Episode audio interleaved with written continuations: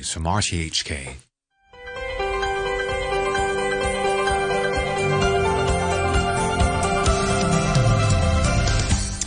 Good morning and welcome to Backchat. I'm Jim Gould and Mike Rouse is guest presenter. Good morning, Mike. Good morning, Jim. On today's programme, we're talking about plans to establish a major technology hub as part of the Northern Metropolis development, aspiring to become uh, Hong Kong's Silicon Valley. The 627 uh, hectare uh, San Tin Technopole, as it's called, could create at least 165,000 innovation and technology jobs on uh, an area of land the size of 17 science parks. The Development Bureau has said that besides public tendering, plots could be offered by means such as restricted tendering or direct land grants. Meanwhile, green groups have expressed concerns about the possible effect on the environment of development in the area. How much of an impact uh, would the new centre have in boosting IT and R&D capabilities? Uh, would relaxed tendering rules encourage more tech companies to apply? After 9:45, we'll look into the launch of Hong Kong's uh, digital currency trial. Let us know what you think. You can leave a message here on our Facebook page. Uh, that's at Backchat on RTHK Radio 3. You can email us at backchat at rthk.hk or give us a call on 233 266. Joining us now, we have in our Admiralty studio um, William Wong, lawmaker and Associate Dean of Engineering, uh, the Engineering Faculty at the Chinese University, and on the line, uh, Ryan Ip, Vice President and Co-Head of Research at the Our Hong Kong Foundation. Uh, good morning to you both. Hello, Jim. Morning. Hello, Good- Mike. Good morning, um, um, William Wong. For, if we can come to you first, uh, please. So, so this uh, Technopole development, it was first uh, announced uh, in 2021. Um, we're finding out more details about it now. How important is it going to be in driving forward uh, the development of uh, innovation and technology? Uh, well, uh, one of the thing, the strategy that one of the strategies that we have to do is to uh, close connection or close collaboration uh, with Shenzhen, and for this reason, we had this uh, Lok Ma Chau Loop. But uh, the Lok Ma Chau Loop is only 87 acre. Uh, uh, it was a little bit small, and then and, and then uh, the, the the the northern me- metropolis uh, development area uh, was one of the um, means to actually extend the land the lands uh, over over uh, in the Lok Ma Chau Loop. I think this is the right thing to do, but because because once we have announced this Lok Ma Chau Loop uh, on the other side of the river in Shenzhen, they actually uh, created a park about uh, 300 acre, I think, acres. So uh, in, in 2021, in the uh, policy address, uh, we actually was uh, uh, trying to do some extension, and for this reason, um, we decided that at that time we only said that we're going to uh, add 150 acre more, but the new announcements actually said that it would be 300. I think this is the right thing to do. I mean, you really need, uh, uh, you know, good size of land to attract um, sort of uh, major players to Hong Kong. Uh, uh, and what sort of major players are we talking about? Uh, It could uh, be anything. yeah. I mean, uh, like like like the Lok Ma Chau Loop itself is actually uh, what, what aim to do uh, life and medical biomedical uh, engineering, uh, and then uh, we are now talking about uh, new energy and new materials, uh, AI and big data, uh, uh, as well as well as well as uh, you know. Uh, electric cars, smart cities. These are the things that we, in, in the policy address, did actually mention. Right. Uh, good morning. Um, I'm just wondering, th- th- this uh, conglomeration, the p- pulling together this IT activity, sounds uh, it's going to create a whole center of gravity, um, Shenzhen and Hong Kong together. Will that gradually pull people away from, say, Hong Kong Island or urban Kowloon? That's meant to be. Uh, there, there was the. If you read the policy address, it did, it did actually mention about decentralization. Uh, it was expected about uh, two, 250 million, uh, uh, uh, two, 2.5 million people would expected to, to move to the northern uh, metropolis district. Uh, if you if you read the uh, uh, uh, and then and then out of that, as you just mentioned, there will be something like at least 15 or 16,000 jobs in that area for, for innovation and technology people. And that's what, we, what that's what we need. I mean, I mean, I think I think eventually we'll look at the thing really highly uh, collaborative area. Uh, you would expect. We hope that it will be a special zone uh, where where people working there are freely to travel across the border, or in fact, the, the, the border itself is is going to be very vague. Right. That was going to be my next question because pulling people together on one side of the boundary and then having well, you need them to be going backwards and forwards all the time, even within, even within the day. Why not? I mean, look at look at uh, uh, Chung Ying Street. Right. Look at that one. It's going to be I mean, a huge. Fact, when you look at history, yeah. that happened before. Uh, uh, there was a, there was something called the International Bridge, uh, which is actually across the border. At that time, uh, during the during the, the, the, the the British you know colonial period, uh, the, the, the farming or the or the uh, or the or the, the, the, farming fields was actually uh, over in the mainland side, I think, and then the, the, the residence was actually uh, over in Hong Kong side, and then they had a special bridge across mm. that, and there were permits. And yes. I think, as I know, up to now, they still hold something like 30 or 40 permits. Yes, I remember that era very well because I was in the New Territories administration, and then you got landlords on one side, but their land is actually on the other side. Exactly. And farmers and going, going each way. But this is going to be on a, a much bigger scale, isn't it? I mean, but things changed. I mean, look at it. Look at the transportation. Look at the railway lines. I mean, uh, I mean, my, my, my, my, my students, for example, uh, they actually live uh, on the border in Shenzhen, on, on, on, in Shenzhen, and they travel to the Chinese university daily. Right. But what governments want uh, doesn't necessarily happen unless individual companies and individuals are excited by it. What, what can we do to make this area more attractive? Well, you, you have to put a lot of incentives there. I mean, uh, when we push not just innovation and technology, but, but any type of uh, industry, you need some kind of uh, uh other things to actually, facilities, other facilities to make that happen. For, for example, schools, for example, houses, residents, uh, you know, recreation areas even.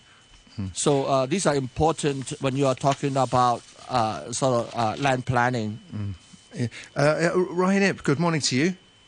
Morning. So the, the plans uh, envision a, a self-contained uh, community in uh, San Tin. Um, also talking about uh, more than 50,000 homes, but with a, a 70 to 30 um, public to private ratio. Is that going to be uh, appropriate given the, the type of uh, professionals that development like this would hope to attract?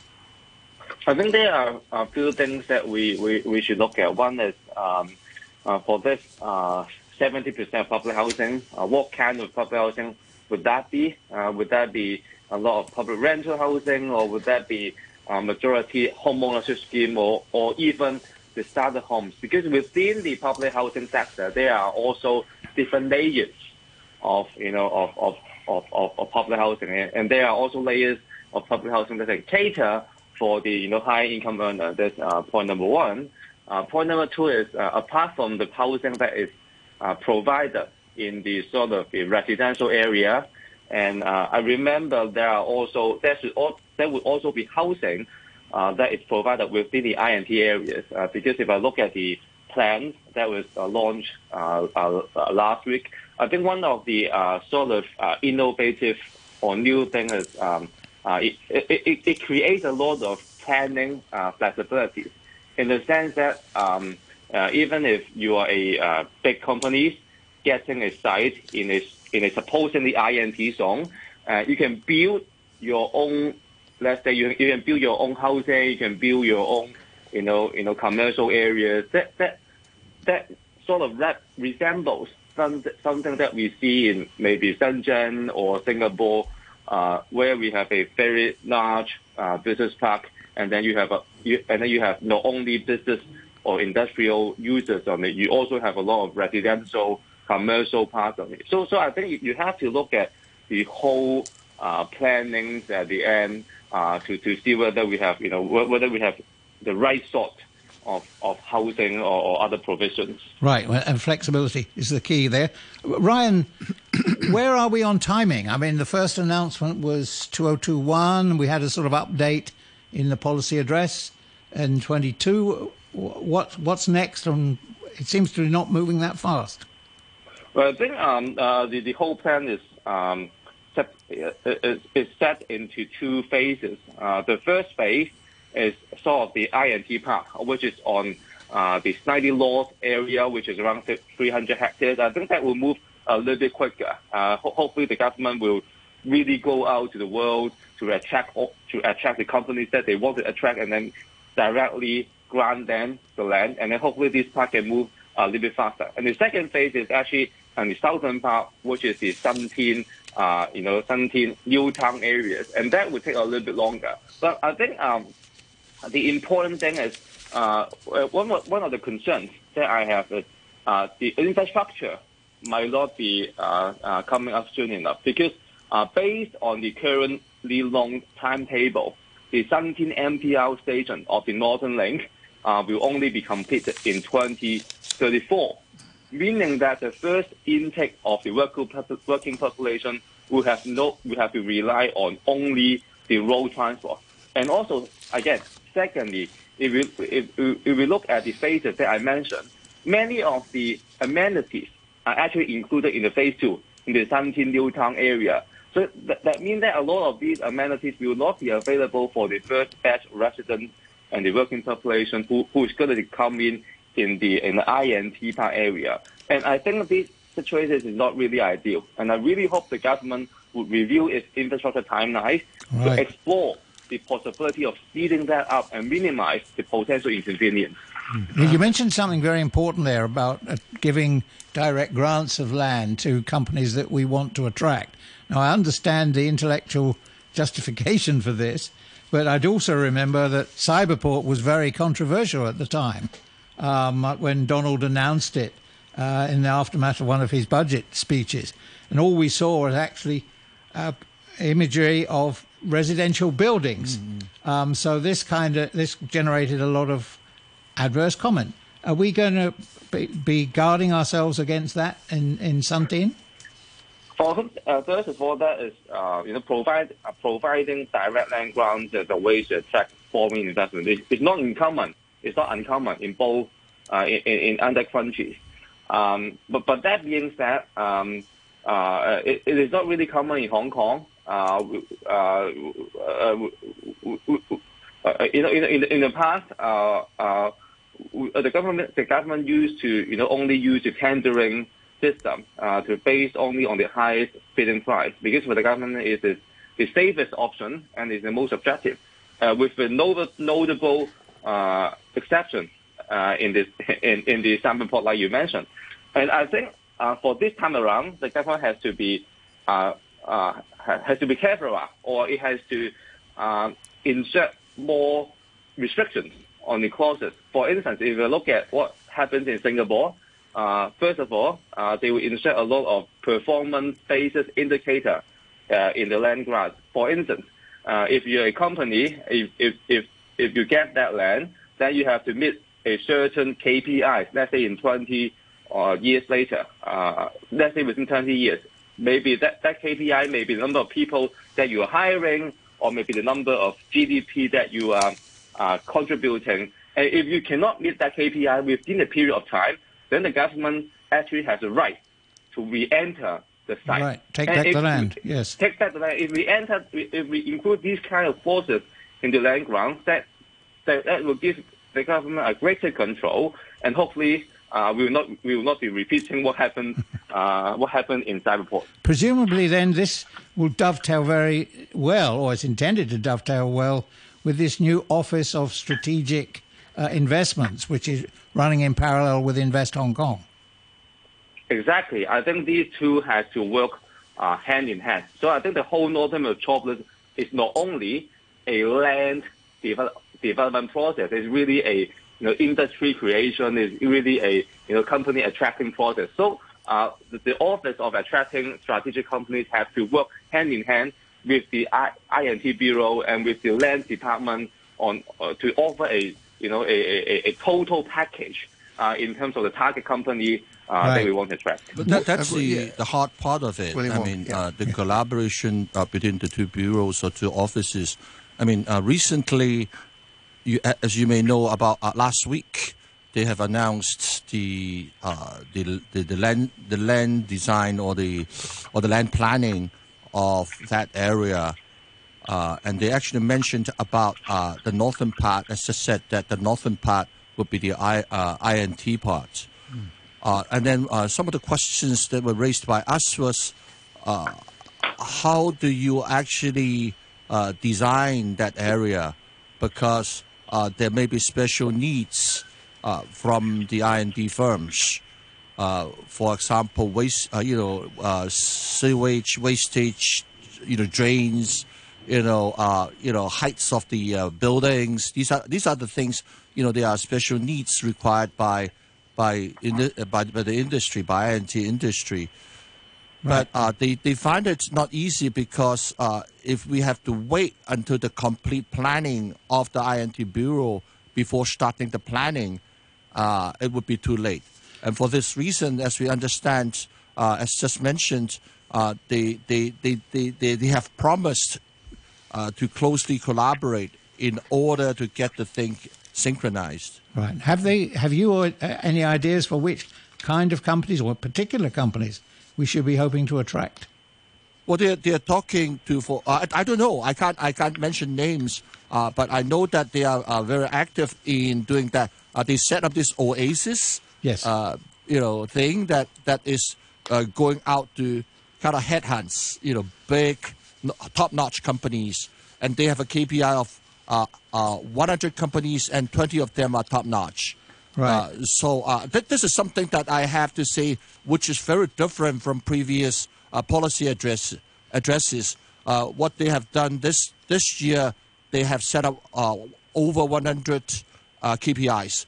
As as you know yourself, that in previous policy address they never dare to do that because you know these are performance indicators for them, and, and, and they really have to. Uh, you know, to make sure that they are they're up to par uh, by the end of the day. Understood. Now, you, you can't name names, and you said, and we understand why, um, but have they uh, s- sought your advice and suggestions? Uh, they do have to come to the Legislative Council to talk to people uh, once so often, uh, and then Right. uh, without mentioning names, but we talk about you know, ways to actually attract these people. And for example, uh, uh, that uh, st- uh, that land- landscape planning uh, proposal, we did actually uh, they actually they actually consulted us uh, before it was launched. Right. I'm thinking in your capacity as associate dean. I mean, you're Oh, familiar they, with come these around. They come around to different universities, not not not just ours. Uh, for example, like uh, uh, you know, one of the things that the government have decided to do is about this race one plus thing, uh, which is the uh, the research academic uh, industry uh, sector, whatever.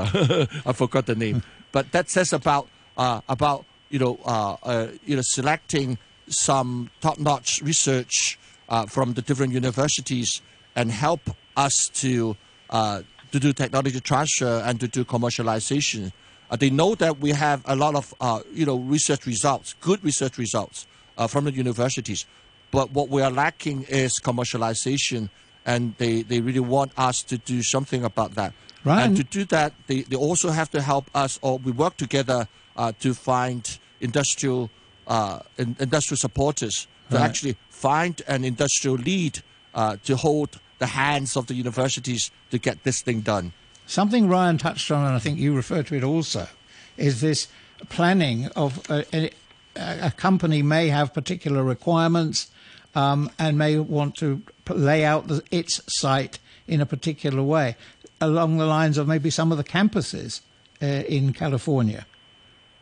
That a, a company has a comprehensive plan for its site with housing, with research labs, and, and even entertainment. Uh, they did when they when they were showing the plan, the, the draft plan. They actually uh, uh, they actually showed that as well. As, as just mentioned, uh, the, the, roughly, roughly uh, on the northern part will be the INT part, and then uh, on the southern part uh, it would be the kind of the uh, the residential area and the kind of recre- re- recreation areas. So they did actually do that. They also talk about sort of you know rural or, or, or green proportion as well. Right, Ryan. Well, I think um, if you look at the plan, uh, if you look at the uh, the OZP, uh, it's really a big step forward in terms of what you said, providing a flexibility for the companies to build their own, you know, campuses. Uh, but I think uh, the, whole point is it depends on how far the government is willing to go because land is obviously an important part, but land is only one of the factors determining uh, determining whether a company will choose Hong Kong. Uh, you look at other areas, they have a lot of other uh, tools to, in the toolkit. For, instance, they have concessionary tax rates, they have tax deductions, you know, subsidies, low-cost loans. All these are the tools that would be available to attract, you know, the companies overseas. And honestly, honestly speaking, land is only a part of that. So uh, it depends on whether the government will have other, you know, tools at their disposal as well. I think I think so. I think uh, the the we, we, are working very hard on INT. I'm, I'm, i can only say about INT. Huh? So the innovation technology sector. If you look at the the previous uh, policy addresses, the, uh, they they do actually offer uh, you know many many such packages. And one of the things that uh, you also have to look at uh, since the setup of the bureau in uh, 2015 November, uh, the, the, the, the direction or the strategy of of INT policies uh, changed. Before that, before 2015, before, before the bureau, uh, we are focusing too much on upstream or the upstream part, university research. But uh, since 2015, uh, the, there's a change of direction of pooling. Uh, well, we are looking at the downstream part to create demands. So, uh, which which is a, a big change. The creating demand thing, including what just have been said, like tax incentives, creating markets. You know, these are these sort of things. Yeah. Uh, but I also want to mention uh, about this uh, uh, direct land grants or or restricted tendering. But when we mention these sort of things, a lot of a lot of our a lot of the laymen think that wow, it actually not our, our, our style of, of doing business. In Hong Kong, we talk a lot about laissez-faire, you know, a small government, big market. But these sort of ideas only work in stable or well-established economy or, or trades. When you look at government policies in, in, in promoting economy, uh, there are two parts of it. One is government directed, and the other one uh, is uh, market driven. So really depends on the choice of the government or the strategy direction of the government. Uh, when you are promoting innovation and technology, which is something very high risk, you cannot just leave it to the market. I mean, the government has to come in. But the point, as just discussed in here, is about how transparent we are when we are doing this sort of thing. How can we do the, a good governance? That's what it is to avoid what we, what has happened, uh, you know, ten years ago uh, with Cyberport Okay, well, a bit more than 10, but yes, it's the principle of, of the thing. Exactly, now, principle in my experience, thing, foreign yeah. companies will only go to a place for one reason, and that is to make a profit. Yeah. Uh, if they're not going to make a profit, they ain't going to go. It's that simple. They're not going to get on the bus. Now, right. what is it? Everyone knows this. So, what is it that Hong Kong is doing that's special that will be give us an edge over, say, Malaysia or other places in Southeast Asia? Well, there are two sides uh, when you look at uh, not just the INT business, but but we talk a lot about uh, the the mainland market and the international market.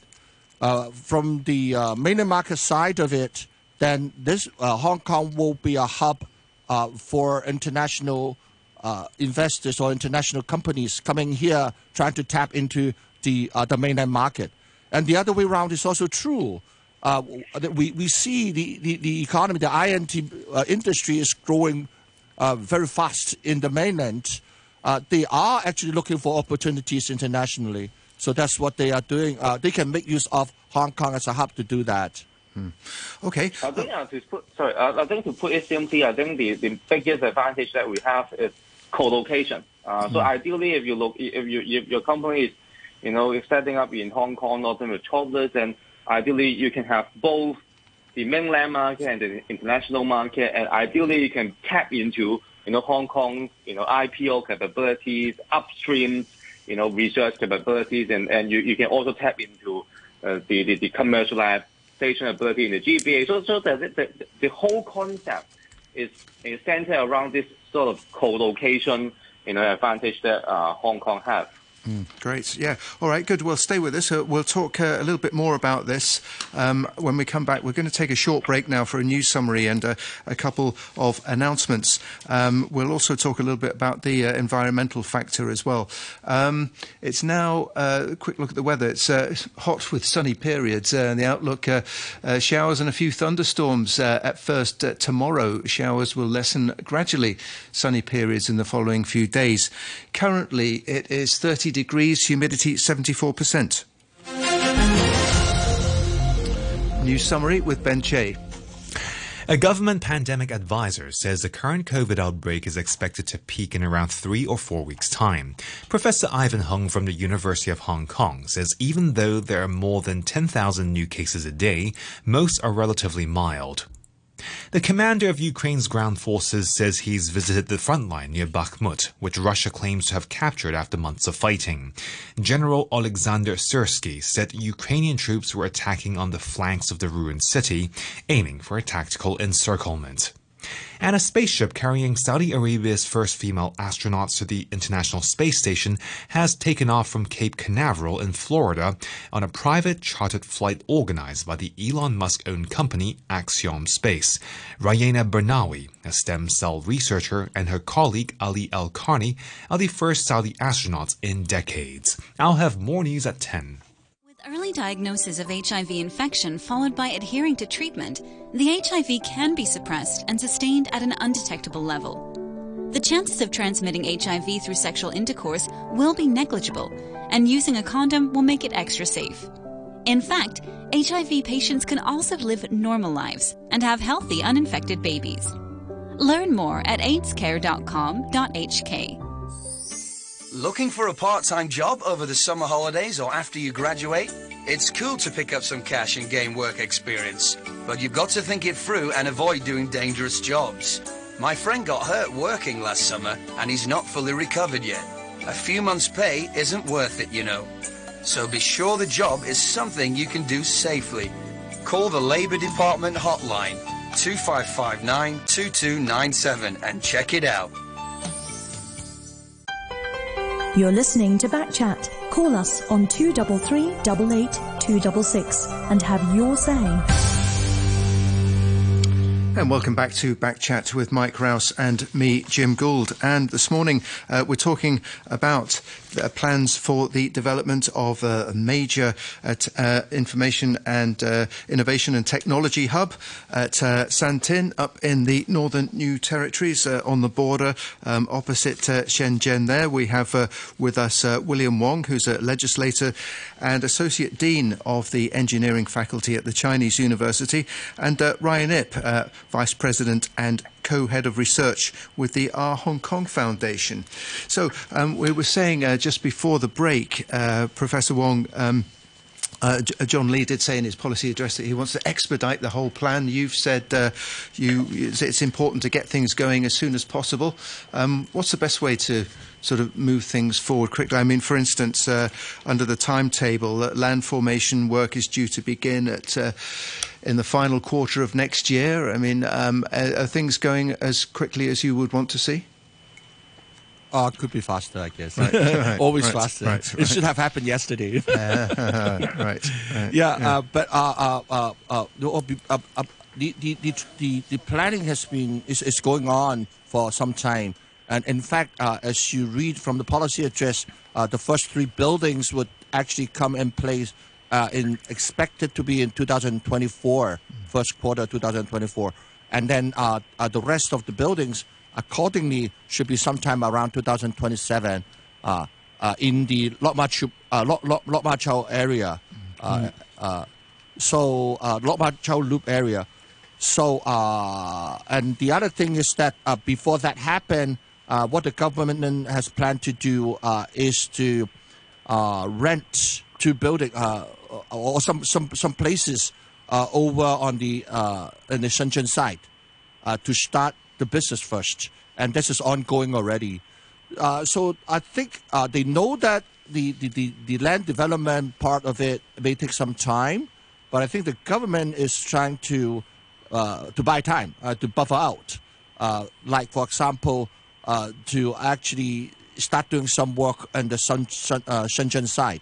Right. And, and it happened, and, and I did actually comment on, on that move also, and I think this is a good move as well.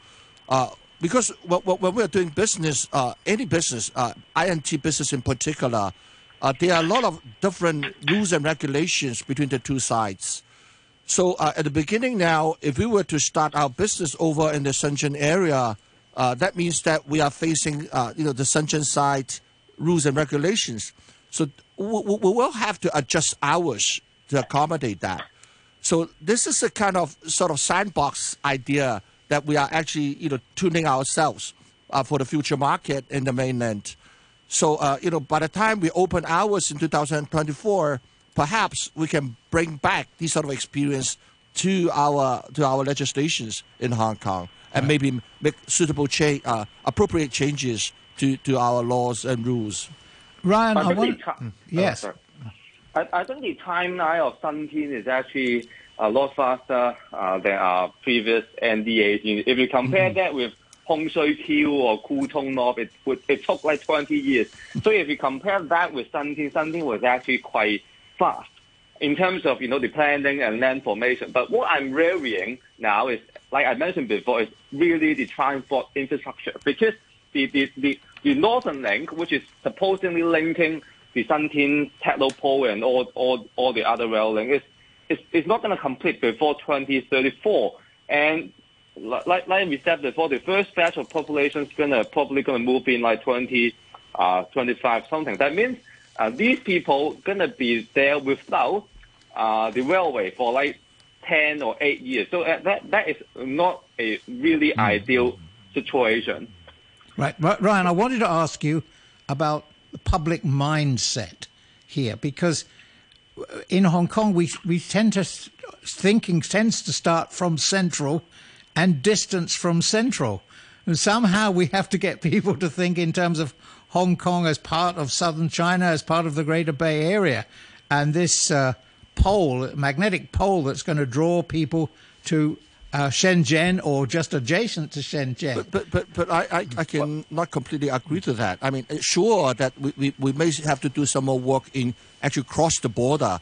But in terms of the northern part and the southern part, I mean, uh, the northern part for the past ten or twenty years uh, has been built up this technology image or technology culture. So when when when you said that I'm a scientist, I work in the I, I work in new territories. I don't work in the northern part. It's very natural.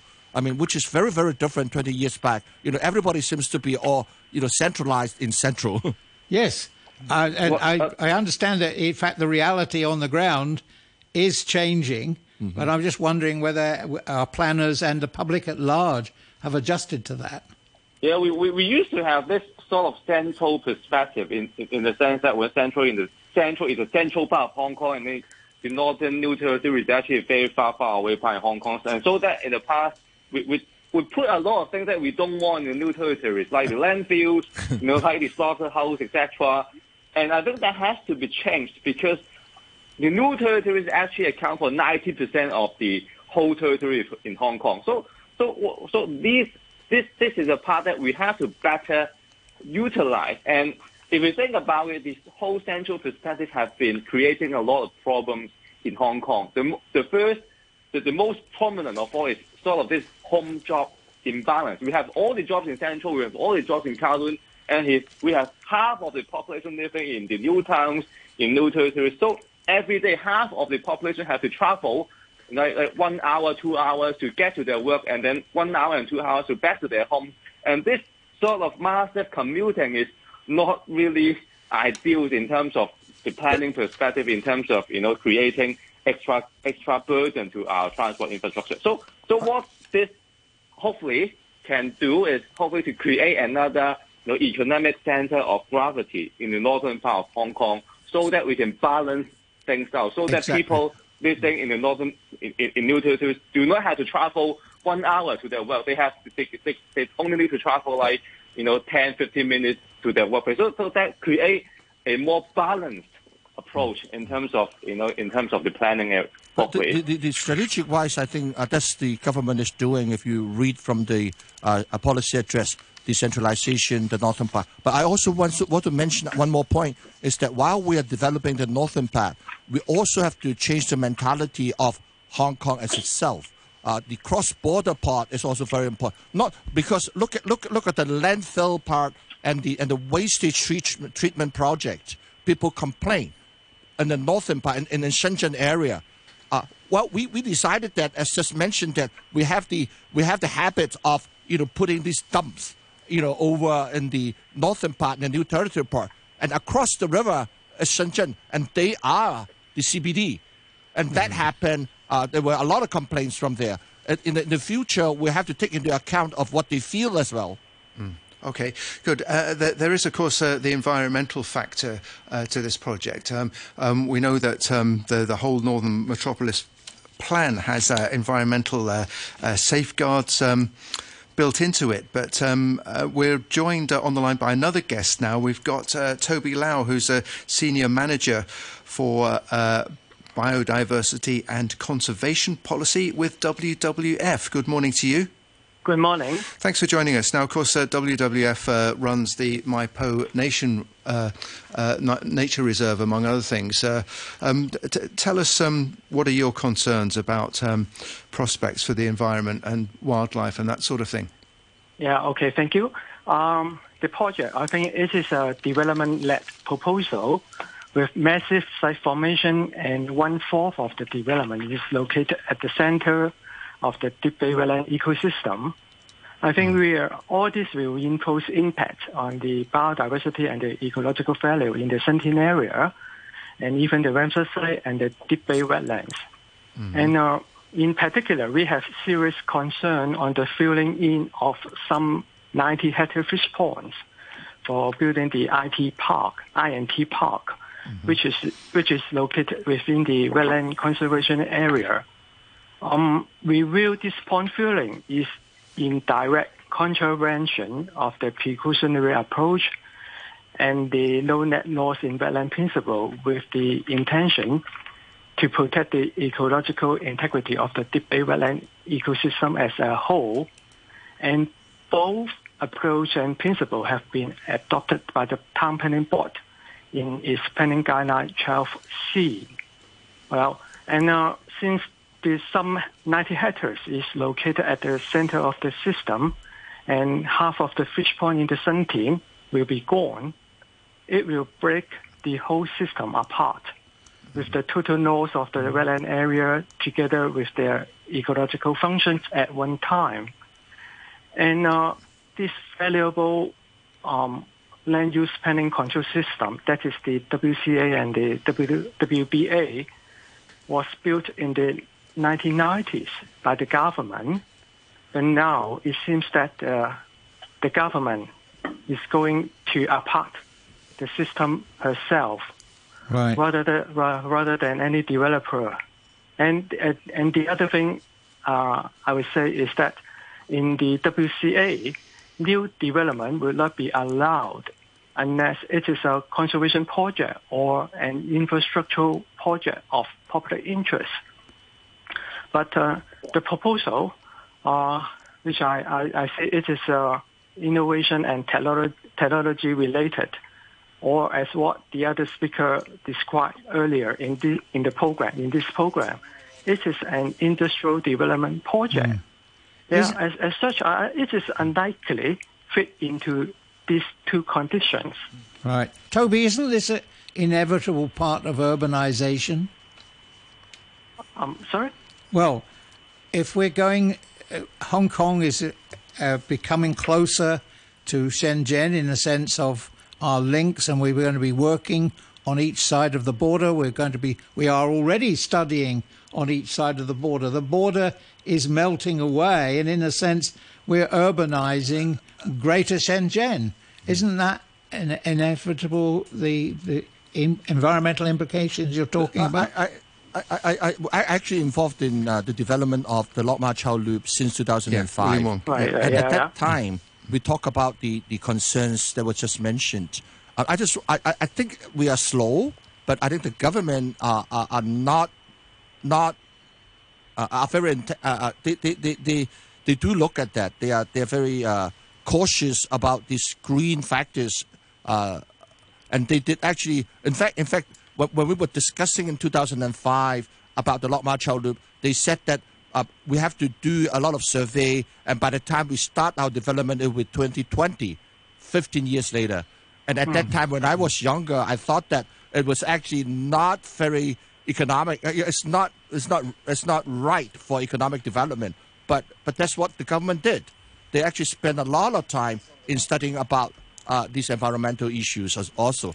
So I know maybe maybe, maybe to I, I don't know. I'm not expert in that area. Uh, uh, may, may, maybe the, the, the, the, the other speaker may think that this is a bit too slow. But I just want to mention that the government did actually pay attention to that. Okay. Uh, uh, Ryan Ip, of course, we're talking about a balance here between uh, um, development and, and conservation. Um, it, is the balance right, or is it uh, too skewed one way or another? Well, I think Yeah. it's understandable Ryan, yep. that there will. Be, uh, can, can, can you hear me? Uh, Yes, yes. Right. Hello. Yeah, yes. yeah. I think it's understandable that um, there will be concerns about the environmental impact, and but that being said, uh, so currently there are very few uh, private landowners who have the incentive, you know, or the professional knowledge for active conservation. So, so hopefully with uh, with, with that planning from the government, uh, that can actually create an opportunity for proactive conservation. But however, uh, given that uh, some of the lands will actually encroach into the you know wetland areas, uh, I think uh, the bottom line is you know we, we have to look at the design, disposition, and also the height of the building. They, ha- they have to be very carefully designed in order to minimize uh, the environmental impact. With, uh, uh, number one, number two, uh, we believe uh, whoever is doing this project has to you know you know you know also actively you know you know enhance the biodiversity of the rest of the wetland so that uh, hopefully we can create a better balance between development and conservation. Okay. Okay, Uh, To- Toby yeah, I, yeah. I, I think the major impact of that pond filling is the permanent loss of the ecological functions and area of the related fish ponds. It is a it is a permanent loss, not just a temporary loss. And how how we could recreate or to compensate to compensate such loss is questionable. Yeah, because development resulting in the loss of the fish pond will reduce the food source to the birds. And the developments adjoining the fish pond with disturbance with disturbance impact will lead to a reduction of, in bird usage. And even, yeah, there are about uh, 20 fishermen uh, uh, operating operating their fish pond in a, uh, commercially, and they will lose their livelihood. Yeah, as well.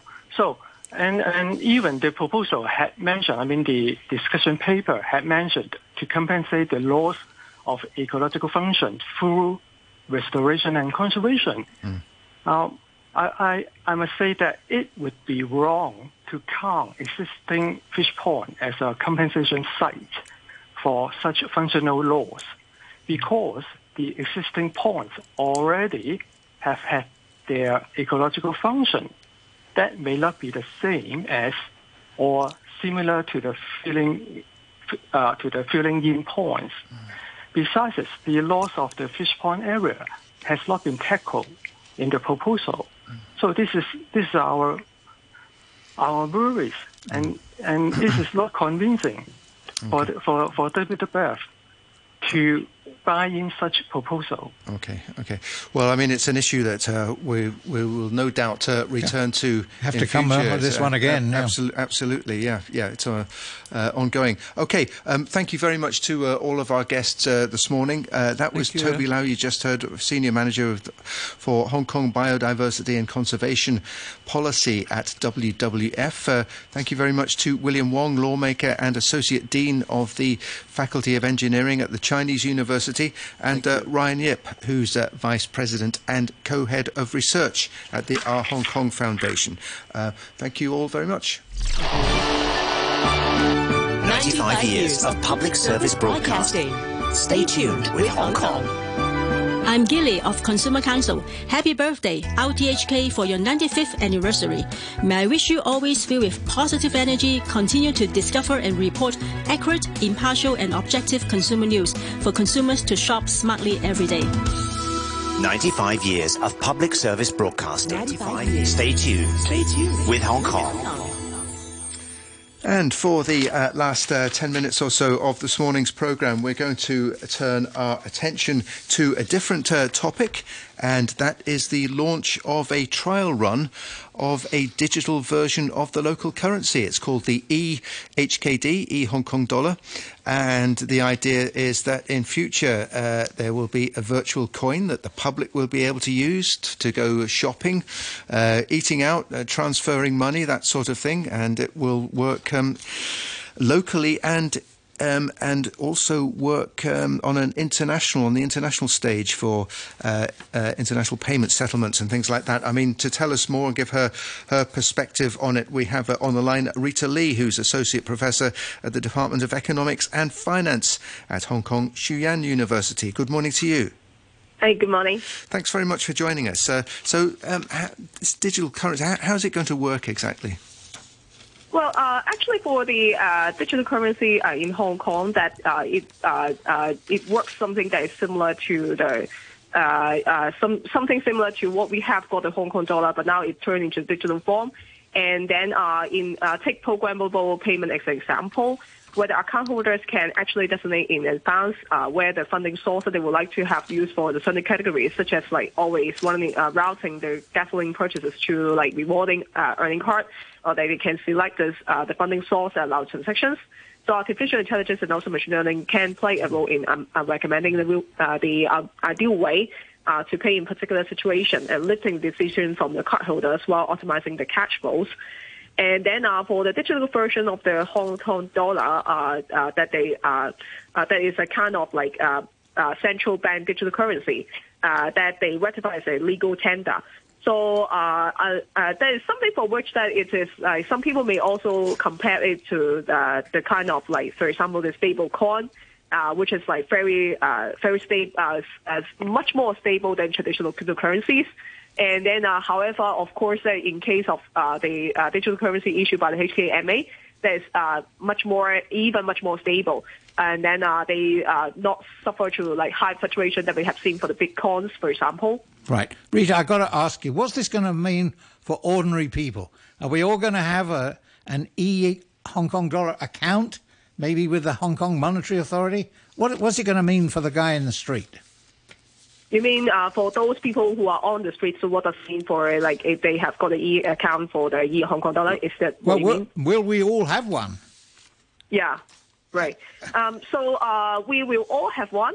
And then if we talk about those uh, digital currency that we have seen for the e-wallet, for example, if we try to compare with that, so uh, the digital currency uh, issued by HKMA, they are regulated and issued by the Central Bank of the uh, of uh, Hong Kong. Uh, that is like de facto Central Bank of Hong Kong. That's HKMA.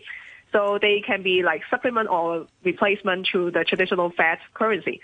So unlike the fiat currency, which they uh, uh, uh, uh, for the uh, uh, central bank digital currency, they purely exist in the digital form. And then for the e-wallets, they are payments that allow people to use a smartphone or the computer to shop online and then transact at the physical stores.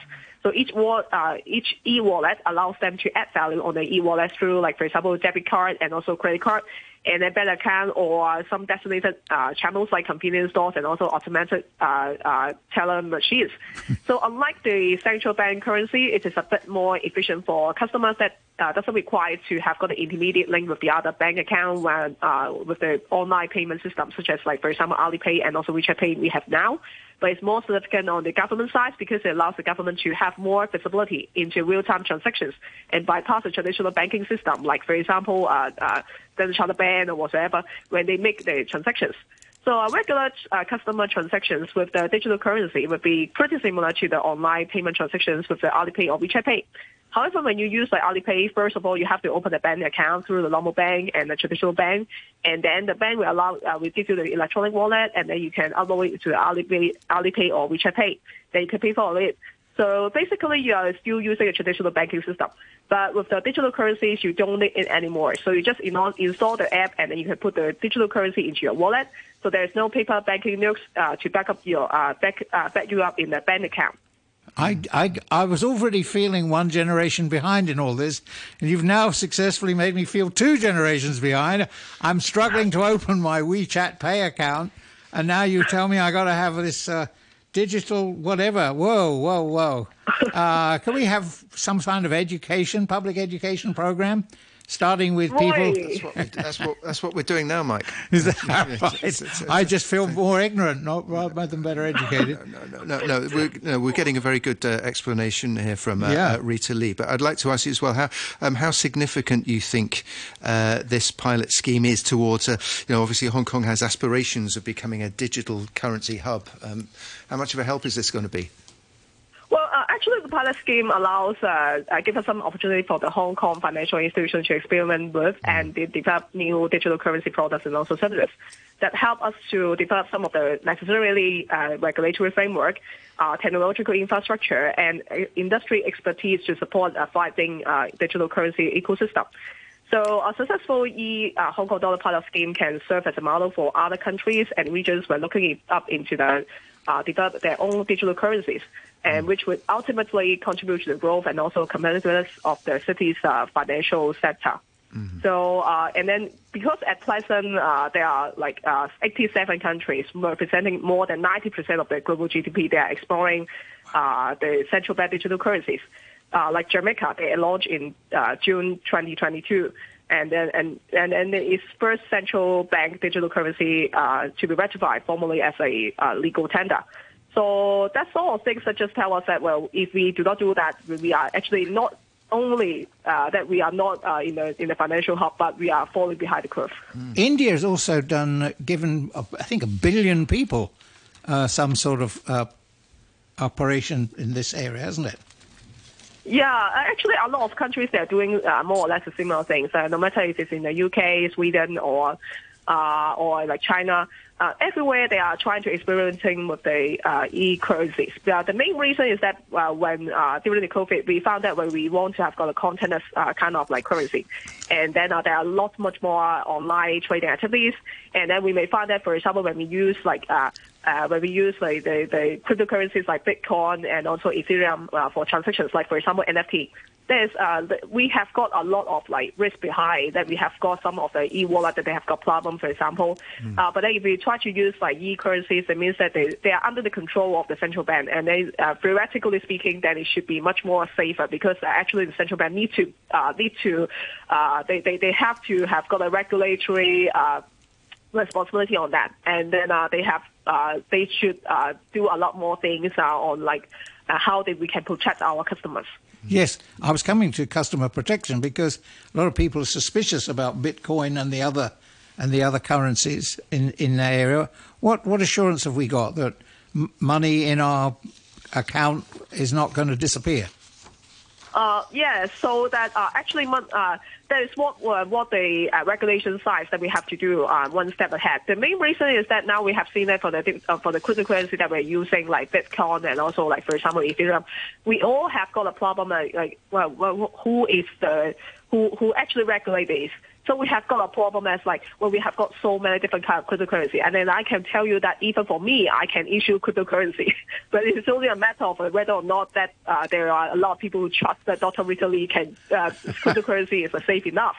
And then uh, so that uh, if we try to pull on like by uh, uh, by uh, like for example central bank that they issue the uh, uh, they issue the e-money, then uh, it means that regulations will have to be like further adapt to the uh, to cover the uh, digital currencies. It actually is a kind of like moving force to push the people, to push the government to like do some more thing on regulation uh, on the digital currencies. So while the existing monetary regulations, they may provide some coverage for the digital currencies, the unique characteristics of the digital currencies may require some of the new or updated regulations to ensure uh, consumer protection, prevent fraud, and also money laundering and maintain the financial stability. Okay, stability. great. Thank you very much, uh, Rita Lee, for speaking to us uh, on the programme uh, this morning. I'm afraid uh, we, we've run out of time. That was Rita Lee, Associate Professor at the Department of Economics and Finance at Hong Kong Shue Yan University. Thanks to our listeners. Thanks very much to you, Mike. I'm going to focus on opening my WeChat Pay account. See you next Monday.